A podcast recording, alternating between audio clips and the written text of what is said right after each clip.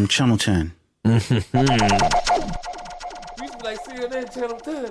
And we used to think that people would catch on. You know, but if you're not from Queens, if you don't got Time Yeah, Warner son. or whatever, up, son? like, well, I didn't know Gotta that. do it, yo. CNN. Yo, word up, man. It's a different channel, son. Word up, on, man. Word up, watch the channel, son. Different plane now, man. It's all good. Word up, all good, baby, in every hood, son. Word up, yo. CNN, Network, Channel 10. It's on again. Street niggas is grown men. Bold face, get in your face. Stay in place, yo, crime lace. Cast more beef than Scarface. CNN, Network, Channel 10. It's on again. Street niggas that's grown men. Bold face, get in your face. Stay in place, yo, crime lace. The almighty ARR Tick in the building, and I'm alongside. Sing God superior.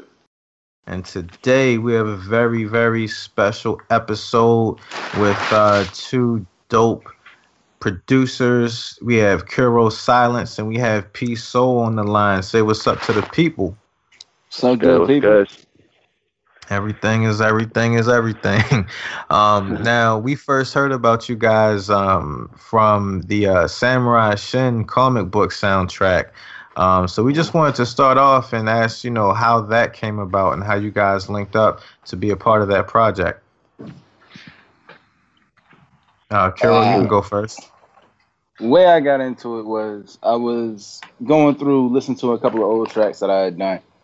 And I was just thinking that I would like to work on a couple of shows. So I went on Facebook and I searched up a couple of different places and saw a couple of different startup comic books and different shows that were going on.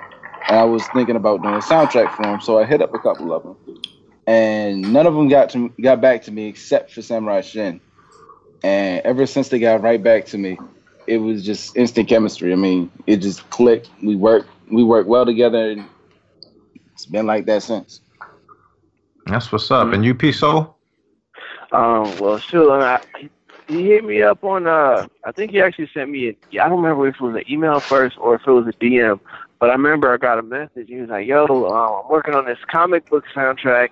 Really like your beats. I want to know if you want to be a part of it." So I'm like, for me, I ain't never done like a comic book sound. I've never really done a soundtrack, period. But um, I'm like, you know, I'm a fan of it. You know what I'm saying? I like to like to watch like some anime and stuff like that. I'm always hip to like Boondocks and stuff of that nature where it's got hip hop soundtracks. And so I've always been a fan of that. And so I'm like, you know what, this this would be a dope idea. And so we kind of went back and forth, and he ended up picking a couple beats that he wanted to use for the soundtrack. And I was like, yo, this would be a really dope, like, sound for what you're working with. And then he sent me some samples of uh the comics that he had, and I was like, yo, this this is actually super cool. Like, I definitely want to rock with this movement. So um, just been like a lot of communication back and forth. It's Just been building. So That's what's up, and um, it's kind of uh, interesting. Uh, Kuro, you were talking about, um, you know, you were looking for, um, you know, different shows to be a part of, and I guess do the soundtrack for, um, and that led to something that we were curious about uh, earlier about just um, being a produ- uh, being a producer online, and like the types of things that you kind of do to get your music out there a bit more. Um, so I was wondering, like, um, you know what led you to that strategy of actually seeking that out because that's something that you know a lot of people probably wouldn't think of Well, honestly, it comes from just based on the fact that I'm not just a producer, I'm an artist. Mhm. So I have to spread my work no matter what. You know, when somebody comes up to you and says, you know, oh hey, listen to my mixtape, they're not going they're not gonna automatically want to listen to it because they're gonna have automatic assumptions in their heads. Mhm. So you have to go out and you have to be active if you actually want to succeed. You know, you can't just be sedentary in this type of work field. You can't just sit back and be like, "Oh, I'm making a rap. Oh, I'm I'm writing a song. Oh, I'm making this beat," and it, expect the fans to come to you. You know, you have to be a part of the community, and that's something I learned very, very early on, being with different groups and different collectives and that and things of that nature.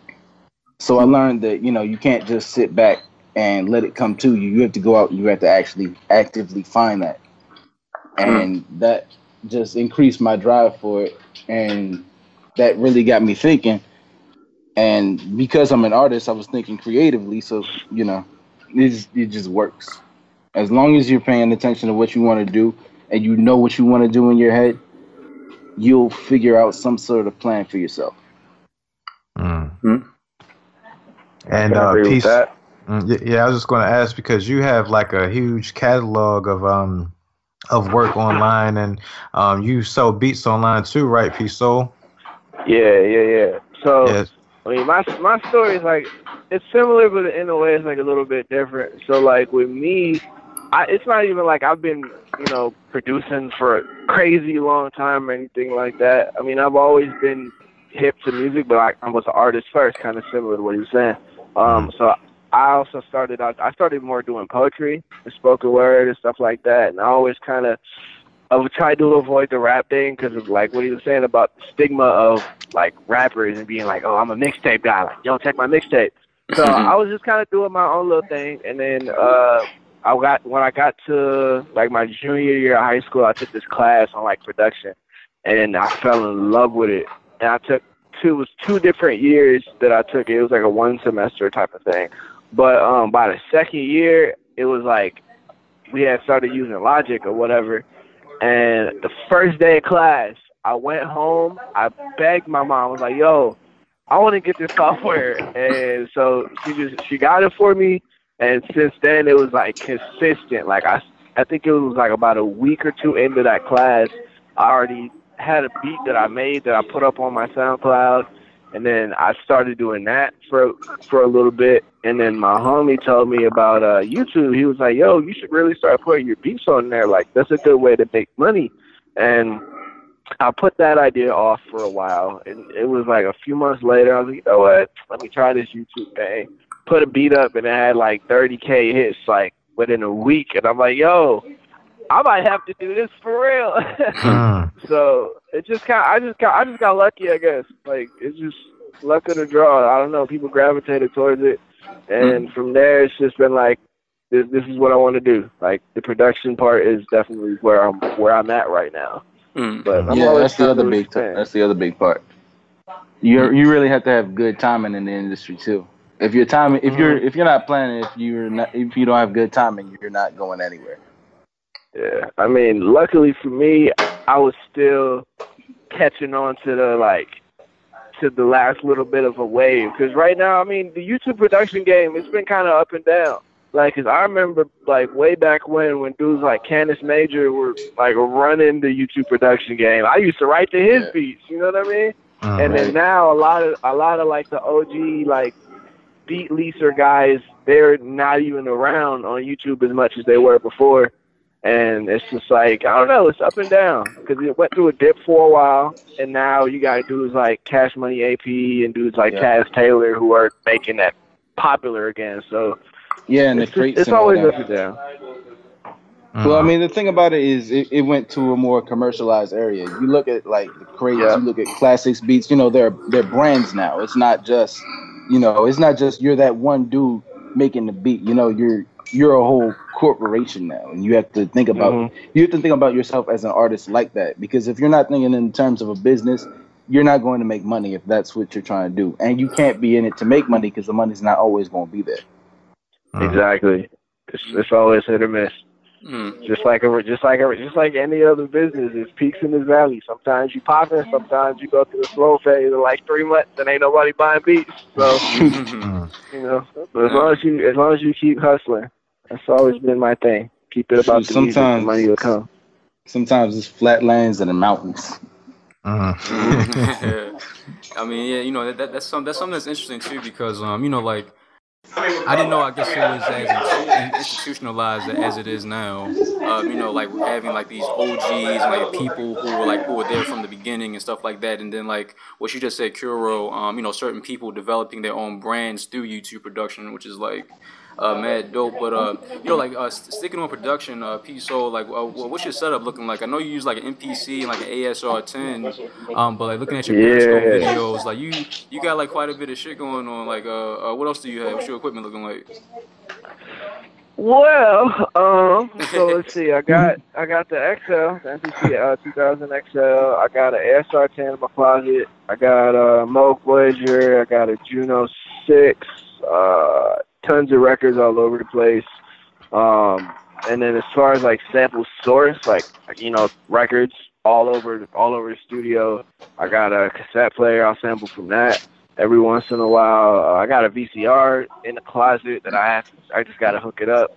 Um, I'm about to get a 404 SP 404. Nice. Ideally, I want a, a MPC 3000 and a 1200. I want to screw around with those a little bit, mean, I'm all around. And then like equipment wise, like I got like a drum set in the other room. I got bass that I'm starting to learn now too. So I'm always trying to expand, man. Trying Mhm. to teach myself everything. Like, I I but I did go to college for like music and stuff like that. But after a few, I mean, I was there for I think a good year and a, a year and like a semester.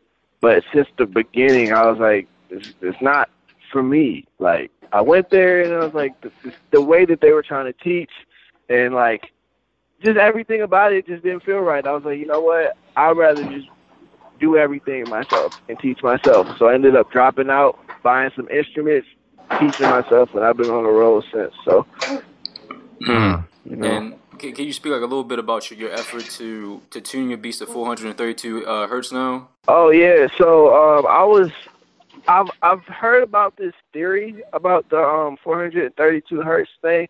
I I don't remember exactly where I heard it from before, but um I just know it's been around and I've seen little things pop up here and there. But I was on YouTube one day and I was listening to some Dilla Beat tapes, and there was one that he had. I thought the project was called Vintage. That's what my understanding was. But then everything that it was labeled at was like um, A equals 432 hertz, and I was like, wait, is this the actual name of the project? Like, so I was looking into it a little bit more, and that's pretty much what the whole project is. Like, all the beats on that project are tuned to 432 hertz. So I was like, you know what? Let me actually look into this and see what the what the big deal is about it. So I was looking into it, and it was saying about how like 432 hertz is like the frequency of the universe, and there's some theory about um like after World War II they started to mil- mil- militarize. You know what I'm trying to say? Like they tried to Yeah. they tried to change how people listen to music, and they tuned it like eight hertz higher, to and 440. just by yeah to 440 and just by doing that it made everything just it's a slight difference but it affects so much about like what you're actually listening to and then uh i haven't gotten too deep into it yet i just kind of briefly skimmed it but i heard uh i read something about um it says something about how when you're tuned to like 440 hertz there's something that you hear called like the, the devil's interval or something yeah. like that yeah. that you don't hear when you're at 432. And I'm just like, yo, this is deep. like it ran deep. So That's the I'm- I'm tritone. starting- yeah, it's like one of them tritones, and so I'm like still kind of looking into it a little bit. Um, I haven't figured out how to do it just as yet on the XL. I know on the 3000 you should be able to, but you don't really tune by her uh, by hertz. In the XL, you you go by like little cent- centitones Mhm. and so it's hard to get just the right number.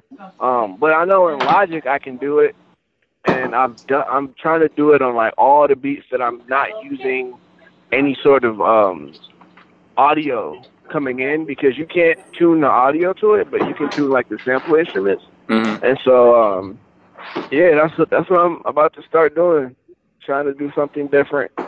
Which reminds me, I have like two beats that I just put out recently that I have to go back and tune now. Mm. Mm, but it's all good. mm. And um, So that's and- oh, my my bad. That's all good. Oh, um, yeah, and and, and Kuro, like, um, I, I I was looking through like your Instagram and stuff like that, and I see that you use FL Studio. But what but what was interesting to me is that you also record through FL Studio, correct? Uh, kind of. Kind of. I, I use it to mix. Oh, okay. How? Oh, like, wow. Damn, yeah. So how? How how's that process? Because um, uh, me and Artic were talking uh, talking about like just recording through FL Studio and how he was trying to like uh, get that set up the other day, and um, how complicated it can be at times. Like I like I've never done that, so like, what, what's that process like? Well, I use I use a couple of different things to record. Okay. Mm. I never had. I'm I'm very young, so I never. I started very young, hmm and I never really had you know disposable income of any type. And I wasn't really the type of kid where I asked my parents for stuff like that. So, me, I had to make what I had work. So, I had an old mic that my dad used from when he was making music, and I used that, and I hooked that into my old iPhone, and I record through my iPhone and transfer it over into FL, Mm. and then I mix crazy. it in FL, and I use different programs to master. Right now, I'm busted down to um, a computer that I'm running Linux on, so I can only run FL10, mm. and I'm not really able to go, you know, really crazy with it. But what I lack in equipment, I still have in capability. You know, I have to get mm-hmm. ingenuitive with my process because I don't have a whole lot.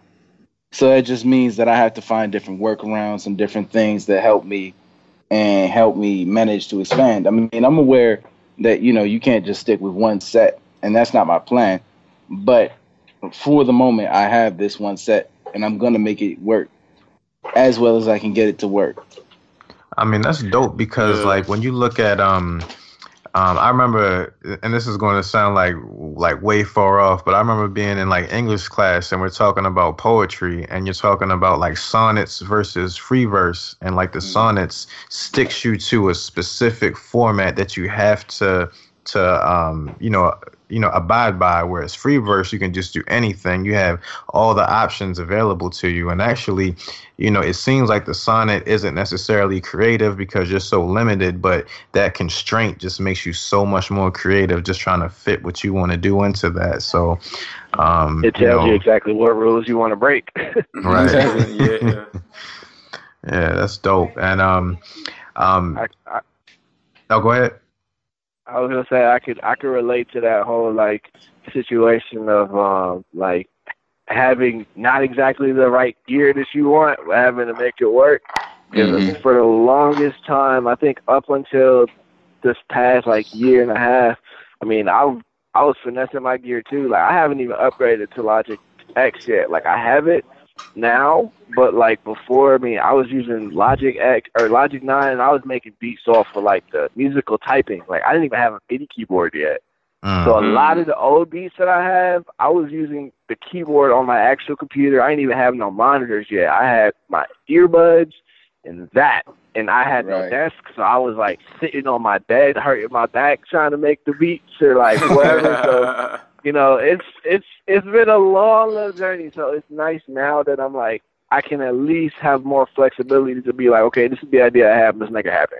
Mm. You know, Oh, I'm not where I want to be yet, but I'm I'm close. I'm closer than I was Oh, yeah. before. So you got to keep you always got to keep moving forward i mean i feel the same way you did you do with the um with my whole chop situation and my bass lines my bass lines i play them in through the virtual keyboard like i type everything and as far as my chops i can't really play my chops out on um mpc because i don't have one so what i do is i chop the song at certain specific places and i uh, arrange them whatever way i want Yeah, yeah, you know, yeah, because I, I you use like I the noticed actual that in the audio video. files and arrange them.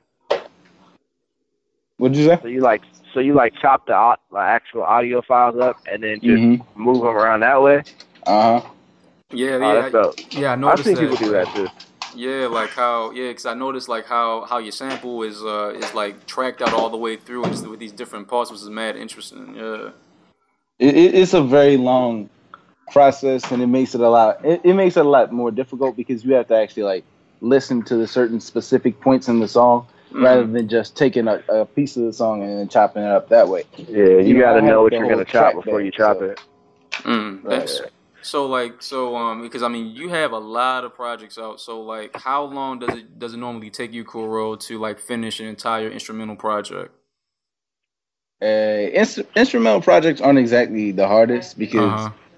I've got I've got honestly close to a thousand tracks as far as instrumentals go, and that is just a matter of you know what do I want the sound to sound like. Mm-hmm. So all all of my projects are very much they follow a very specific concept, and so I look for the different songs that I have. I try and get different moods, and I try and evoke different feelings, and try and craft kind of like a soundtrack to life. Mm-hmm. So like Ab thought with that proj- with that project, everything was kind of about you know you're in like this kind of relationship limbo where you and your partner are on and off, and it's kind of like you know you want you want to get back to them, but the feeling is not right. So you have to just accept the fact that it's over Mm-hmm. and and Can You See It, it was kind of like those those same people getting together. It, all of my projects really follow a certain concept, and if you pay attention to the different titles and pay attention to the way I format it, you'll actually begin to understand where I'm going with it. It's a lot like uh, Flying Lotus. If you pay attention to his last couple of projects, Mhm. his his what was it? I can't remember the name of the project right now, but his They Were Dead? project, uh, not his not his most recent one, the one three projects ago. Like was it Uh-huh. Death or whichever was one it was called? It was a long time ago. Seems like Yeah. And if you notice, that one's the first one. The second one was uh, Until the Quiet Comes. That was waiting until you're dead. hmm You know, so that was waiting for death, and then you're dead is accepting the fact that you're dead. Mhm. So if you look at that, I just, he I just got that. Like, yeah, he really. I- he's actually he's actually a really big inspiration for me on that because he I, I remember a quote he has and he went to film school but ended up getting into music and so he tried to take that film approach to his music and that inspired me to do the exact same thing with all of my projects. So if you'll notice with his it's you're kind of in a bad state you're not really in a good mindset. And then you have until the quiet comes where you're just you're in this kind of like limbo and you're waiting for death and you're waiting to die and you're kind of deteriorating and then your dead is the acceptance of death. Mhm. So that's so how I, great. I try and approach all of my projects because without that artistry you don't really have art anymore you know you're just making something for the sake of making it and not for the sake of continuing the art form and expanding it. And I think that's that's a really big problem that we have now. People want to just make stuff without even understanding why they're making it. Mhm. And you know There's got to be a reason for it. It Mhm. makes it makes so much sense that you say you went to film school now. 'cause that explains why all his beats, like the visuals behind them, are all so like so creative and so out of the box now. I was always Yeah. like, yo, his his whole image is so far left field to anything else. So I'm like, it's got to be something. Like, why is that? You know? But Yeah. that that makes sense now because he has he has that different approach that not everybody has. Not just like, oh, I'm gonna try to be creative as a musician. It's like, nah, I'm gonna try to be creative as like a A person director in general. look at it exactly from another perspective. So. that's Now I was I was thinking too, um, you know, you know, going off of what you were saying, Kuro, about the art, um, and then what P Soul was saying about the whole thing with the with the YouTube leasing. Um, does the business aspect of it, do you guys feel, or you know, having to focus on that, does it take away from from the artistry of what you guys are trying to do sometimes? Never, Mhm. never does. Uh, Each, each, each- depending on who you are and depending on what you're doing, it can. Mhm. But as long as you stay true to what you're trying to do, it won't. Some people I let guess, I guess for me it depends on like, like what do you mean by that though? Are you saying like it'll it'll affect how I approach making the beats, or like, or if it can get kind of complicated in the process of getting records done? I mean, I guess on both aspects because you know, um, you know, when you're trying to, you know, create a commercial product, you know, a lot of times, you know, you might be churning things out at a rapid pace, and maybe you're making it just for that without like an artistic thought behind it, and then also too, you know, um, um, with with people like leasing the beats over and over again for you know maybe like a cheaper price, does that lessen like the value of the music as well? um, when it when it comes to actually making things and putting things out and trying to have like you know something behind it. Well, that that's the beautiful thing about leases. Leases don't really they don't really take away from your value because Mhm. you still own it. That's the thing. And a lot of people don't really understand the business behind it. Mhm. And music is so it, it's so readily available right now that a lot of people have actually missed that that there's a whole system in place that people just don't understand. Some people think when once you've sold an exclusive right to a beat means that that artist owns the beat and that's only half true you know they have ownership of it as far as creative control like you can't just you as the uh, producer can't just go ahead and you know decide, oh, I want to change this. Here, I have to make this change. You have to give that back to me. No, you can't do that. But you still have rights to it in the fact that you produce that. That's still your product. Mm. And a lot of people miss that. But as far as your point, as the business side taking over the artistic side, with that, I would use the comparison of people like Drake versus people like Kendrick Lamar. Mm. If you look at Drake, he's very, very, very commercial. You know, everything is very much to please the people. It's a very pleasing sound. It's easy to listen to. You know, you can go through his projects and not really have to pay too much attention. And I had to put too much thought into it to actually feel it. But if you look at Kendrick Lamar, you know, he puts a lot more thought into it. He doesn't really care too too much about the commercial side, so it doesn't really affect his art that much. You know, he still says what he wants to say. He still does what he wants to do as an artist. Mm, that's I what's could, up. I could, I could go that too. Cause like, I mean, I guess it, it can get it can get tricky because I'm kind of at that point in my career where I'm I'm making a transition into like, uh, I'm really making like a heavy transition to the business side because like I've got a, co- a couple like major placement situations going on. So now I'm really seeing how the industry works in like full force. And so politics can really ruin like can really ruin a song, believe it or not. Like um exactly about how you were saying, like things for the sake of okay, well they want they want this okay, for example, let's say this. Let's say that a TV company hits you up and they're like, yo, uh, I want to take like 10 beats from you, put them on TV spots, or whatever it is. In your mind, you get this dilemma because it's like, okay, well, do I try to make this the most creative, like innovative, whatever it is, and put my heart and soul into this thing for this TV placement? Or Or do I just make the people want to hear? minutes? Exactly, or just make it 20 minutes because that industry is so weird. Is because like it, it really doesn't matter. It doesn't have to be crazy creative. It could be some simple little jingle, and you can make like you know bands. Like you can make a couple grand off a catchy little tune. You know, because I have uh, one of the teachers at the the school that I went to.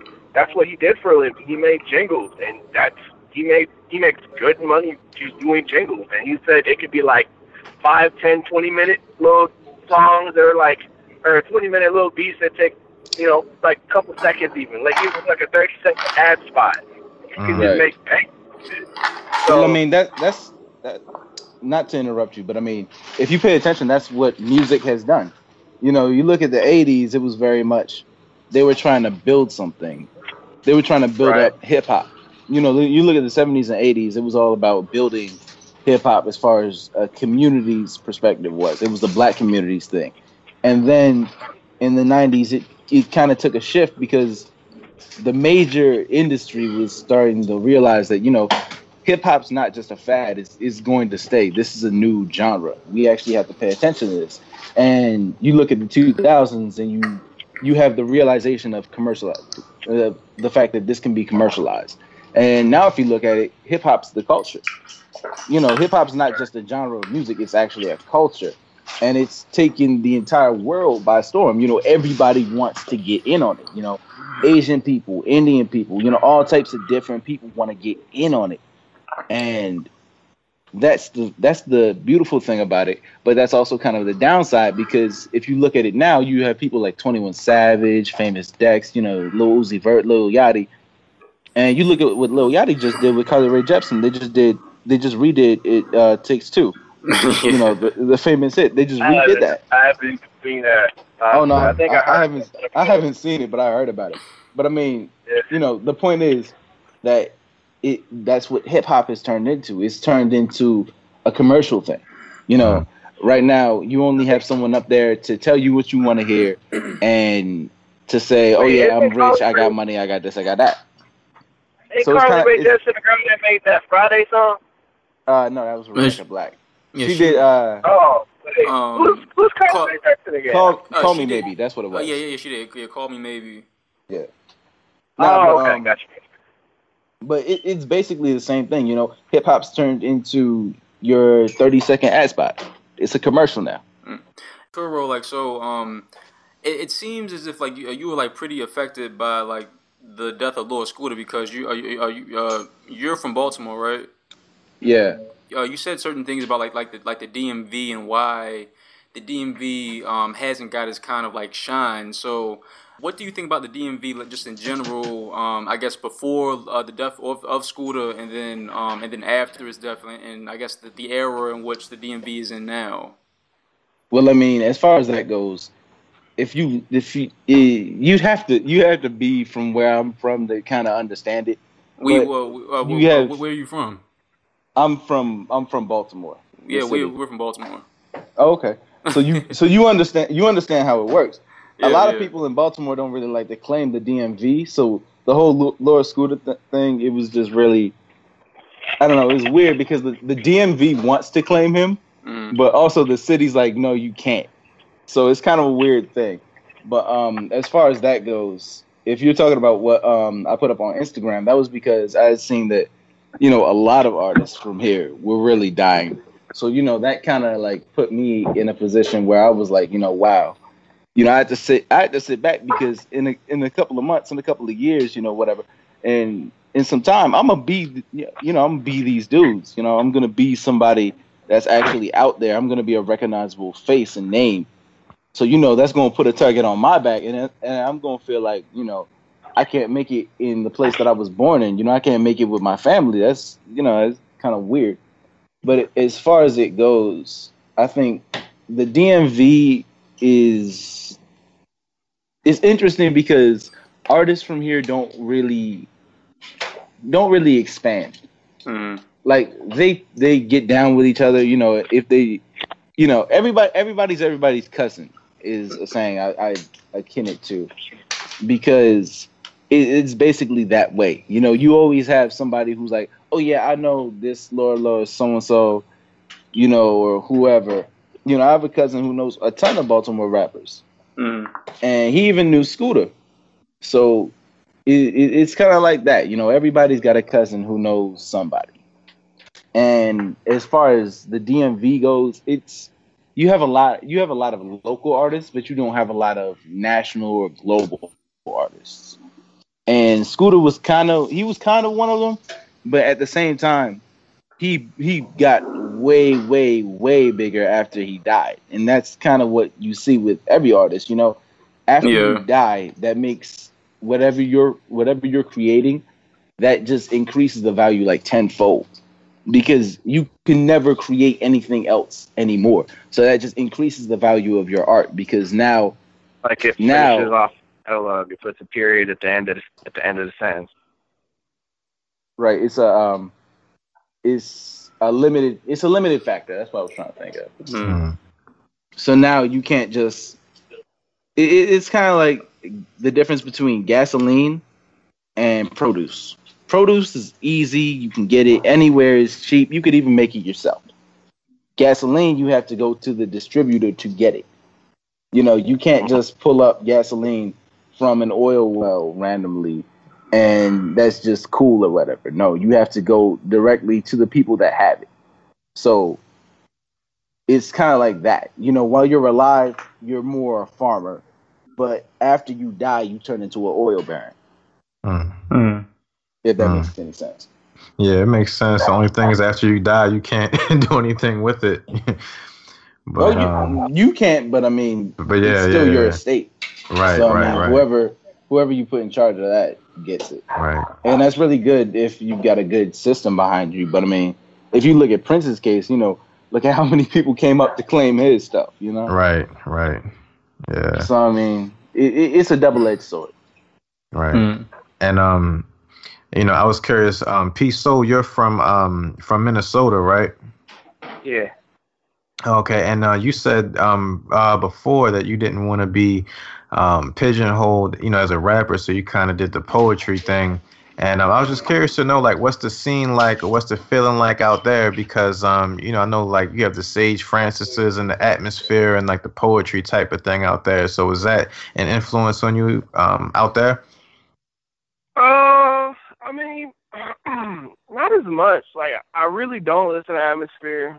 Uh, the dudes that are from here that I listen to are more like the up and coming guys. Like there's a there's a dude named Juice WRLD out here, and then my guy Kaleem the Dream. Like they're mad talented. They're you know just graduated high school, and Mm. so like I see the potential in these cats, and so that's where I like focus my attention to.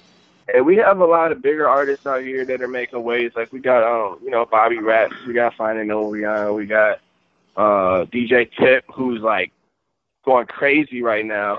Um, and Bobby Raps just did, uh, he's got writing credits on the Weeknd's album too. So, I mean, there's definitely a scene out here, but they're doing more of like the commercial, or they're doing more like the trap stuff. And so it's like it's cool. I could I could rock with it, but it's just not really my vibe. I just kind of do my own thing. I don't go out. I stay in the studio all day and just I'll be by myself most of the time. I got the homies that come through. I got like my four or five real close people, and that's that's who I build and create with. You know, Mm. I'm, I'm all about I'm all about having super high positive energy. So I got to be real careful who I give that to. So I always just got to surround myself with like-minded, creative individuals. So. What are some of the uh I guess for both of you, like, you know, when you get down into a session, like like what are the things that you have to have around you or like is there like a particular type of thing that you do, a ritual to get into that vibe? with with me, it, it it's it's really weird because I have I have both sides because I I do rap and I do um I produce it I produce and I produce first and with that it wasn't really anything as far as the ritual goes Mhm. you know I just I just created what I wanted to create but when I started rapping I got into that because I was in a group and we needed more rappers so for me, it was kind of fun at first, and then it started to get a little bit more serious. And I was like, you know what? I'm already serious about my producing career. Why don't I get into rap a little bit more deeply? But around that time, I was already I was already getting older, so I had more and more income readily available. So I think the ritual for me, as far as rap would go, was we would always go to the store. We we would always get something. Mm. But the main thing we would stay with is uh, Mountain Dew. But I mean, we did that. We you know we got we got the Dew, and we went back to the studio and we just got to work. And Mhm. we'd stay in there for hours. Sometimes sometimes days. Mhm. Just creating, you know, bouncing ideas off of each other and everything like that. So I mean, I'm glad I got I, I'm glad I got to come up with all my homies and everything because it was always, you know, we were always cool. So it wasn't really a group mentality where it was like, you know, I got to get mine over this person. So I got to make sure this person doesn't do this. You know, everybody was fine with working with each other. Like even now, I got homies that's doing work with, um, you know, people like Triple X Tentacion. Well, I mean, he's in prison now, but I mean, you know, I got homies that's working with them.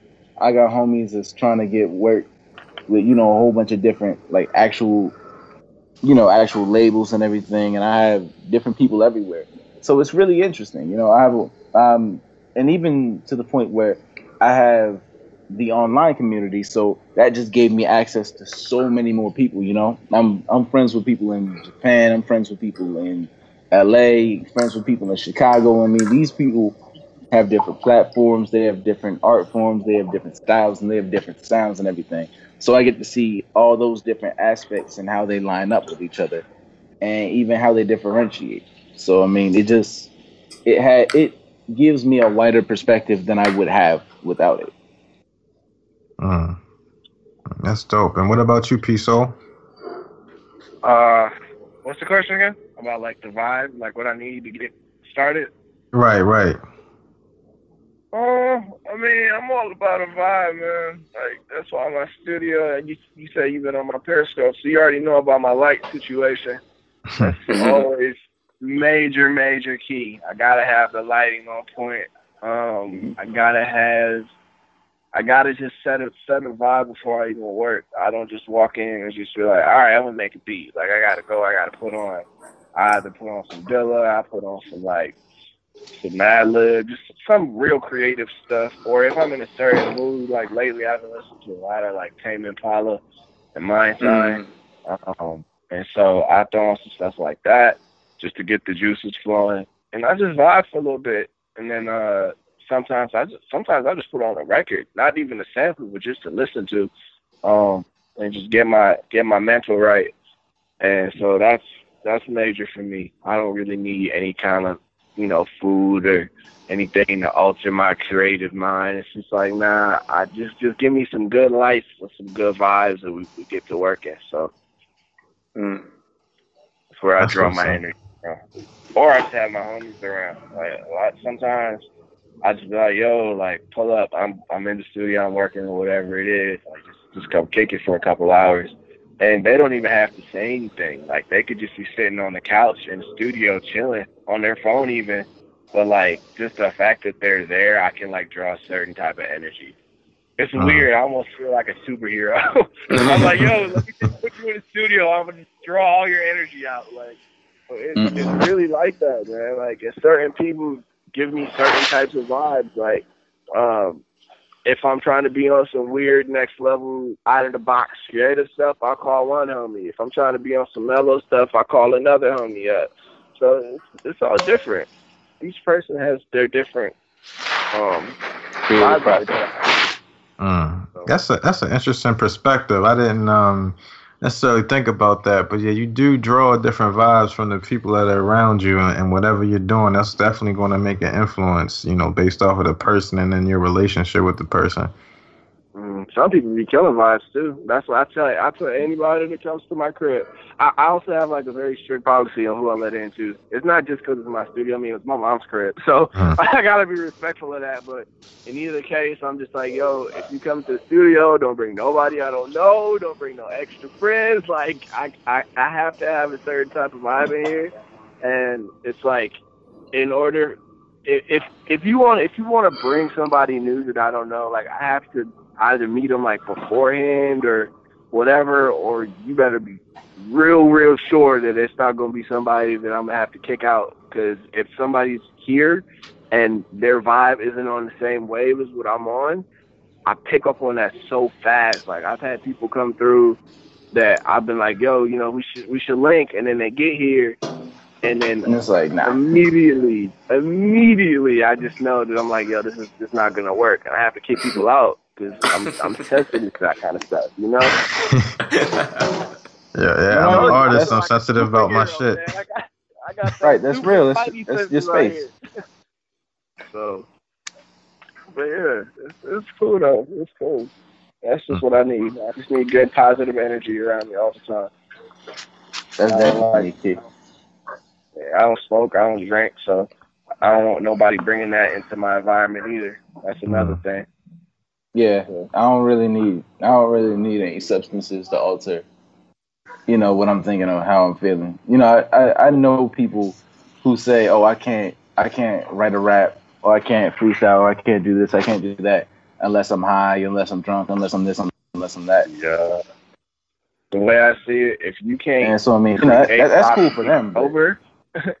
I'm like, if you can't create properly sober, then it's not really you that's creating. You know what I'm saying? Mm. You got, you got to. Honestly, that's how that's how I feel, even in general. Huh? That's how that's how I feel, even in general. Like, you know, me and Kuro are two different people. So you know, Mm. me as a person, I have my own thoughts. I, I have my own feelings. But when I get in my creative zone, I'm a whole different person. Mm. Where'd you get that name from? Uh, that comes back to my love of anime. I actually, um, I love anime so much that I wanted to understand, you know, Japanese culture a bit more. And even before anime, I actually had a had an appreciation for Japanese culture in general. So, I studied the Japanese language, and I, as as I went along, I always came back to the same word, kuro. It, it means black. Mm. So I thought it, I thought it was kind of interesting. I came up with the name before I actually became an artist. So I mean, I I, I had the name for like a good year or so before I before I even became an artist, and I just thought, you know, I was a kid back then, so I was like, oh yeah, Kuro Silence, that sounds kind of cool, or it sounds catchy or whatever. And when I really put thought into it, I was like, you know, I, I can actually draw a whole lot of actual inspiration from it. You know, black silence, you know, that could be death, that could be solitude, that could be, you know, you just thinking, you know, it, it it's it means a whole lot. And still it means nothing at the same time. Hmm. That's pretty interesting. And, uh, go to just. That's on my list of places to go. Yeah, that would be a good. yeah. Yeah, yeah, that'd be a dope market for both of you, especially you know, um, you know, piggybacking off of um, you know, projects like the Samurai Shin comic and everything. Are you guys working on the uh, second soundtrack? I, I submitted everything for it. Okay. All my work is already there. If they call me back, I'm gonna get more for them. But I mean, Mm. Now, um, ha- have you guys ever ever like talked before? Nah, I don't. I don't. person, I don't think. I don't think we've ever like talked on the phone or anything like that. Hmm. Nah. It, it, every, everybody on the project actually just works through. Everybody works through the representatives of Samurai Shin, so it's not like we have contact with each other. It's just you know everybody puts their work into it, and what comes out just comes out. But I mean, now that you mention it, I think that actually would kind of help with the creative process. You know, we get to know each other, and we get to understand each other better. We probably work a whole lot better. Hmm, that's Yeah, what's I up. 'cause typically, we're- typically, I typically don't like doing projects if I'm not like 150% invested into, you know, what is actually going on. So, it, like, this, the way that this project is coming together is real weird for me, too, because I'm usually like, yo, all right, like, I'm gonna just lock in for a few months and we just go go back and forth every day, just give all these crazy ideas and all that stuff. But I don't know, it's just it just kind of happened, and we were rolling with it, and everything seemed smooth. And so, I mean, that's just that's just how the communication's been. But I think um, I've also had other situations similar to this too, and I think at some point it's gonna come around full circle. And when Mm. that happens, then it'll all make sense. Like I had a dude I worked with, he was in LA, and like we had we had did a couple records together, and you know we had talked every once in a while on Twitter, and just kind of just some like random little conversations. One time I was in LA, and I was like, you know what? Let me pull up on you real quick. And so went down, got in the studio session with him. Like we were in a session for like six hours, and just got crazy work done. And from there, like me and him have been super tight. Like we talk almost every day now. So it's just a matter of actually getting in the same room with people, especially because you know everybody lives in a different place Right. and in a different country. So it's like it, it's kind of tough to be all on one accord in that sense, you know. But Yeah. it'll uh, work out. It'll work around. Yeah, it's kind of funny because you know, um, after we set this interview up, we realized, oh, you know, they probably don't know each other. so I'm glad, you know, everything worked out, you know, pretty dope, man. Yeah. Well, I mean, it, it, it, it's all about just. it- It's all about working with real artists. You know, Mhm. if you're not working with somebody who respects the art form, they're probably not going to respect you as an artist, and not even them themselves. Right. Right. So I mean, I know- you kind of have to all- be aware of that. I know we got similar interests and stuff like that. We're all we're all like like-minded creative individuals, so it wouldn't be too far-fetched to say that we we would still get along regardless. And It's Right. not like it's not like it's not like I'm trying to be all Hollywood, being like, all right, well, I only got this time. If you ain't ask me questions about this, don't ask me that. You know what I'm saying? I ain't like that. Like I said, Right. it's all Hey. life. So That's what tripped me out because I had actually seen work that you did, P Soul, Mm. uh, before I even hopped on the Samurai Shin. So when he told, when Michael told me we were here, it was, I was like, wow, you know, you got somebody that I actually recognize from the whole community and everything. I was like, wow, that's you know, that's interesting. I thought, you know, you being as big as you were, I was, I figured it was going to be a thing where it was like, you know, you weren't really going to want to mess with an artist like me because man, I'm I'm, at- just I'm just a regular person, bro. I feel the same way.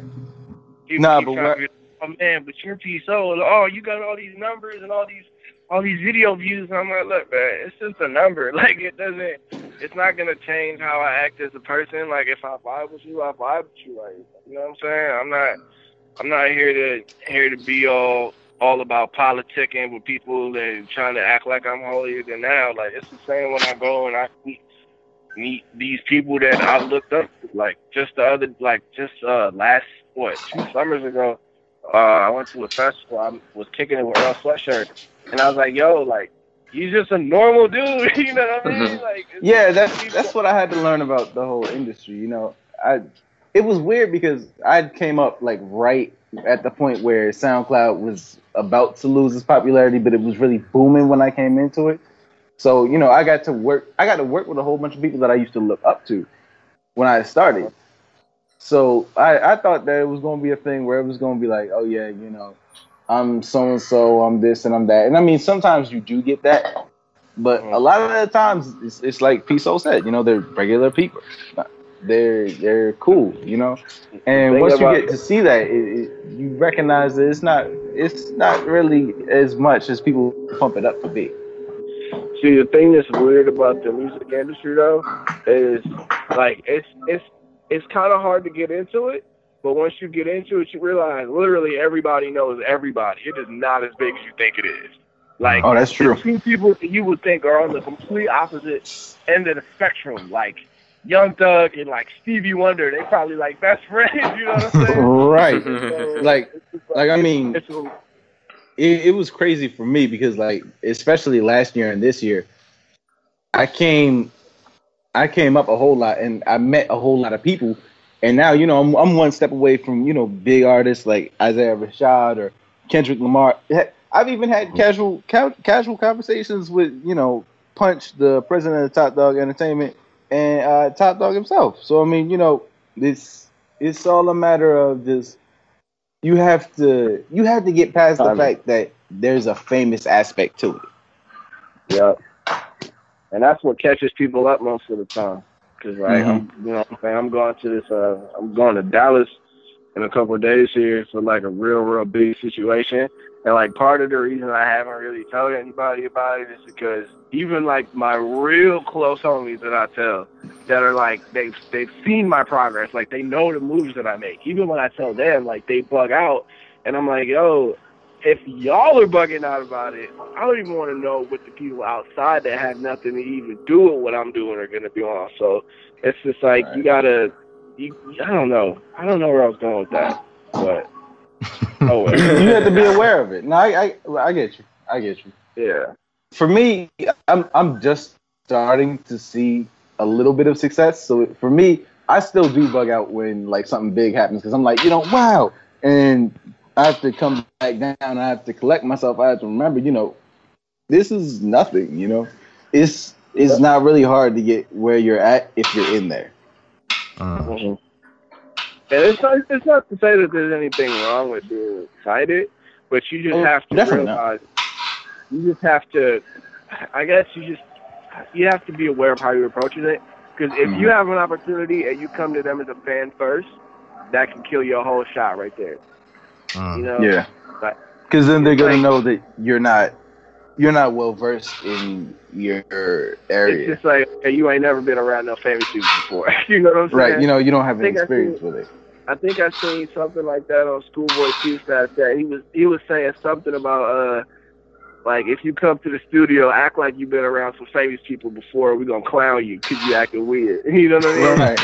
So it's like there's always got to be that balance to see. It's like you have to know how to balance coming at them as a fan, coming at them as a business person, and then coming at them as a human. So if you can find that happy medium between all three of those things, then you're golden. Yeah, I had to I had to have kind of a moment with myself like that when I went to go uh, see Anderson Paak because he did a concert last last June or July. I can't remember what it was, but I actually released a project that same day. So you know, I kind of I kind of was like, you know what? Hold up, let me go ahead and take this to him. So I did that, and I gave him the project. But I kind of, I think I kind of came off as kind of like a fan, and Yeah. it wasn't until I looked back at it where I was like, oh crap, I really messed that up. that's those I had- you know, I was just, I was just, yeah, I was I just had- I excited to see it, dude. I was like, you know, you know, you're really coming up. You're really doing a whole lot, and it was kind of like a congratulatory thing, but it kind of came off as as kind of being a fan. Yeah, and I, fe- I feel that because this summer, um, this past summer, I went to Soundset, and I don't know if you know about the Soundset Festival lineup this past, you know, summer, but oh my goodness, from top to bottom, I think that's honestly like the most incredible setup, set list I've seen on an event period in a very long time. And so, um, I mean, I think it was like ASAP and uh, ASAP and Future headline, but they had like everybody from the Roots to SZA to um, it was Mick Jenkins was there. Uh, Yeah. It was it was crazy. Like we'll just say that. And so 9th Wonder and Murs were um, 9th Wonder and Murs was performing as well. And I had known somebody close to Ninth, like one of his students, and like we and her had talked and trying to set something up because I know he was coming. So I had a bunch of beats I threw on the thumb drive, and so he was doing like a meet and greet or whatever, and I was waiting in line, you know what I'm saying? I was trying to talk to him, I was like, yo, um, Yeah. big fan, and I knew, I know one of your people, and they said that you uh, were going to be expecting me. I got this, you know, little thumb drive to give you some beef or whatever. And long story short, I met 9th and Murs, and I totally came off as a fan. and I was like, dang, I shouldn't have done that. But, That sounds exactly like my whole situation right now. But I mean, I, I got something kind of similar coming up because Isaiah Rashad, he's coming to Soundstage in what is it, April, and I got tickets there. So that's cool. uh, no, it's just he's he's on tour, so he's doing the show. Oh, okay. And He's uh, coming so out to Soundstage. okay downtown. hmm Yeah.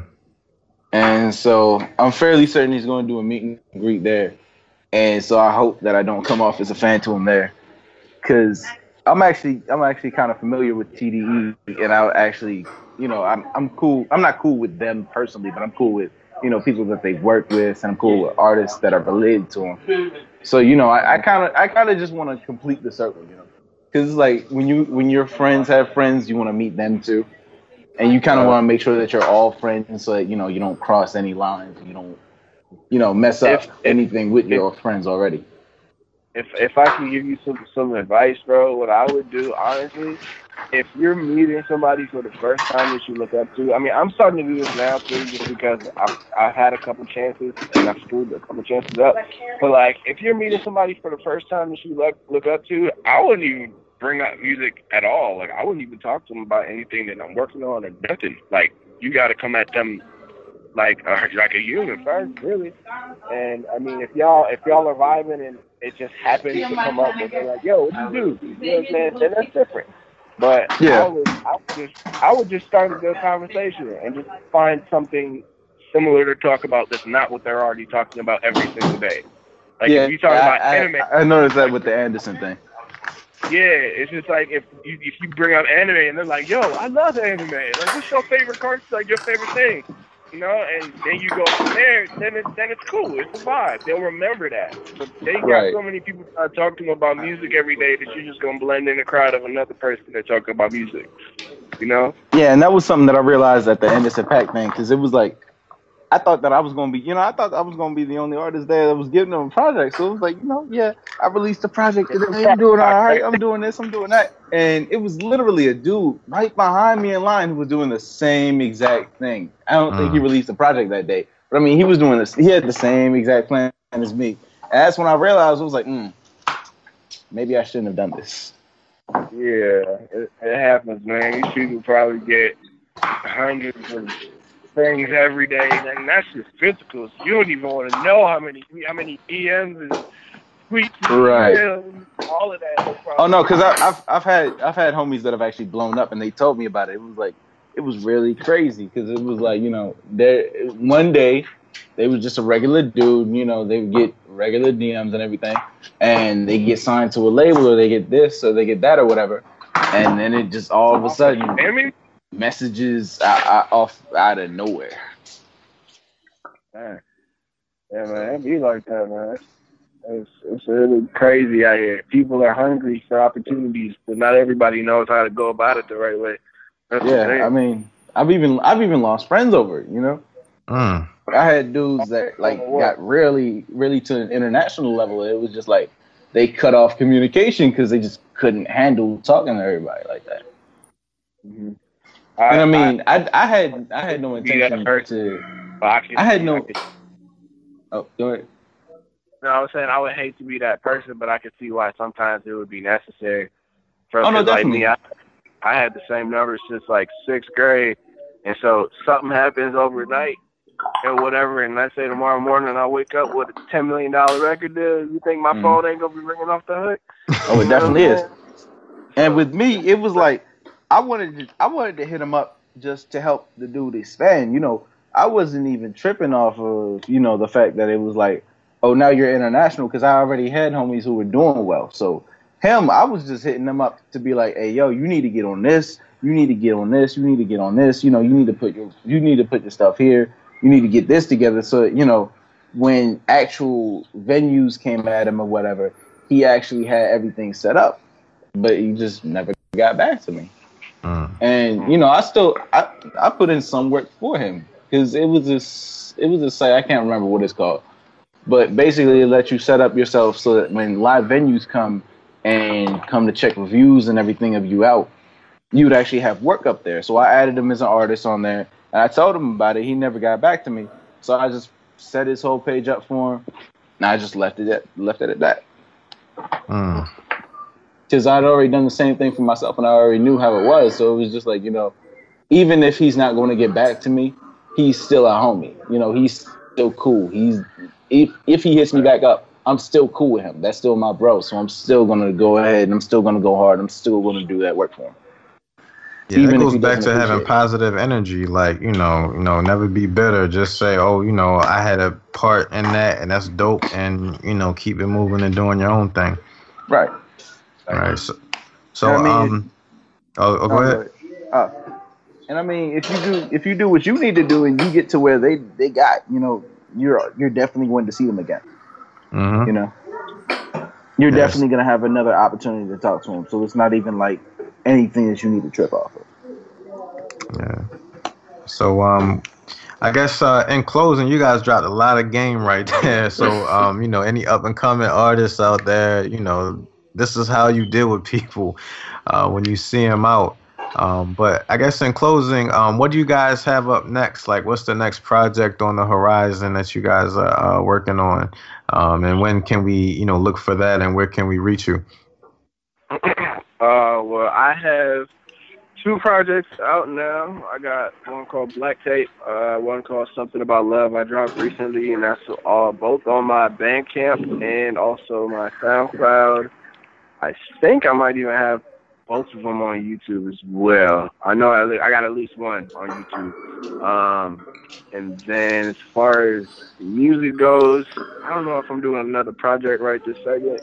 But once I get back from this trip, I'm gonna have a real, real big announcement that I'm probably gonna make on all my social media outlets about some of the music. So, um, yeah, just, just that. And you want me to plug social media too? Right, right. Where can I follow you? Uh, at underscore poetic thoughts. That's my Twitter. Um, expressive mind, X P R E S S I V E mind on Instagram. I'm likely going to be changing that soon anyway to streamline everything. But Bandcamp, I think it's bandcamp.com slash P Soul. If you just look up P Soul, you'll find me. Like, I'm not too hard to find. So that's my that's my spiel. Okay, and you, Kuro? Uh it's pretty much the same. Just look up Kuro Silence you know? I, uh as far as projects go I stay working. So I mean I've got I think I got like maybe 15 plus projects out. So I mean you just honestly Google Kuro Silence K U R O and Silence and you'll find everything for me. I got artist pages everywhere. I got different music pages everywhere. So I mean it's not it's like P Soul said it's not really hard to find me if you know my name Right. That's what's up, man. Well, thank you guys both for um, you know, you know, coming and doing this interview It was definitely um, you know, an experience where I learned a lot, you know, just on the production level to the artist level to actually, you know, how to meet and greet and the social level. Um, and it's good that you guys got to, you know, get together and actually talk. So it's like mad cool experience, man. Yeah, yeah. I'm I'm actually about to follow Well, uh, let me see. How am I gonna get a hold of how- get a hold of you too on uh? 'cause I don't know if I follow you on um Twitter or anything. Right, we're Uh, uh, at just, just go go through Google. You're y'all channel ten, right? Yeah. right, right, right. Yeah. Channel Ten Podcast. Right. Right, channel10podcast.com, Kuro Silence. We got P Soul. It's me, the Almighty AR. It's our tick everywhere. Sengard Superior, SengardSuperior.com. And um, we're going to make some things happen. And with that, we out. Peace. Peace. Feeling is here. Yeah, son, you feel it, man. Word up, son. You gotta just do it, yo. CNN. Yo, word up, man. It's a different again. channel, son. Word up, on, man. Word up, watch the channel, son. Different plane now, man. It's all good. Word up, all good, baby, in every hood, son. Word up, yo. CNN, Network, Channel 10. It's on again. Street niggas, it's grown men. Bold face, gat in your face. Stay in place, yo, crime lace. Cats more beef than Scarface. CNN, Network, Channel 10. It's on again. Street niggas, that's grown men. Bold face, gat in your face. Stay in place, yo, crime lace. Cats more beef.